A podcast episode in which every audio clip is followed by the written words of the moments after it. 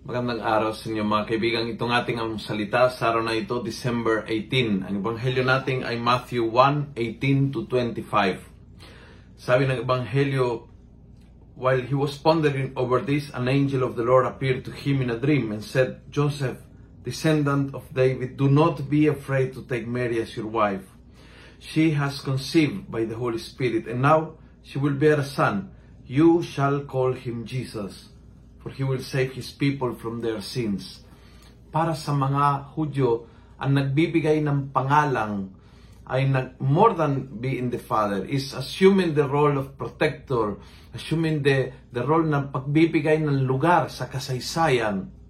Napakahalaga ang pagbibigay ng pangalang sa isang bata. And noong gusto ni Jose, umiwas siya dahil feeling niya plano ito ng Diyos. Feeling niya wala siyang lugar. Wala siyang gagawin. Wala siyang maitutulong. Wala siyang maiaambag.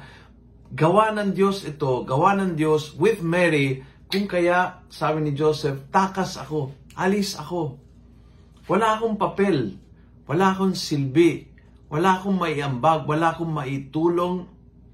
And that was a mistake.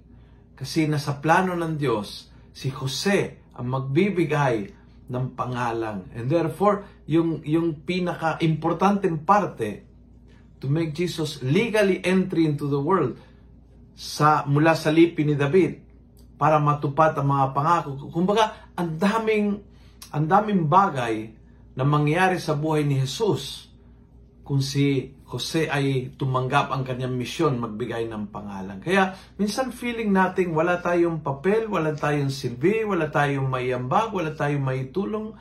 At maraming beses, ito'y katas ng ating imahinasyon. Hindi totoo yon na sa plano ng Diyos tayo, na sa plano ng Diyos ang misyon para sa atin.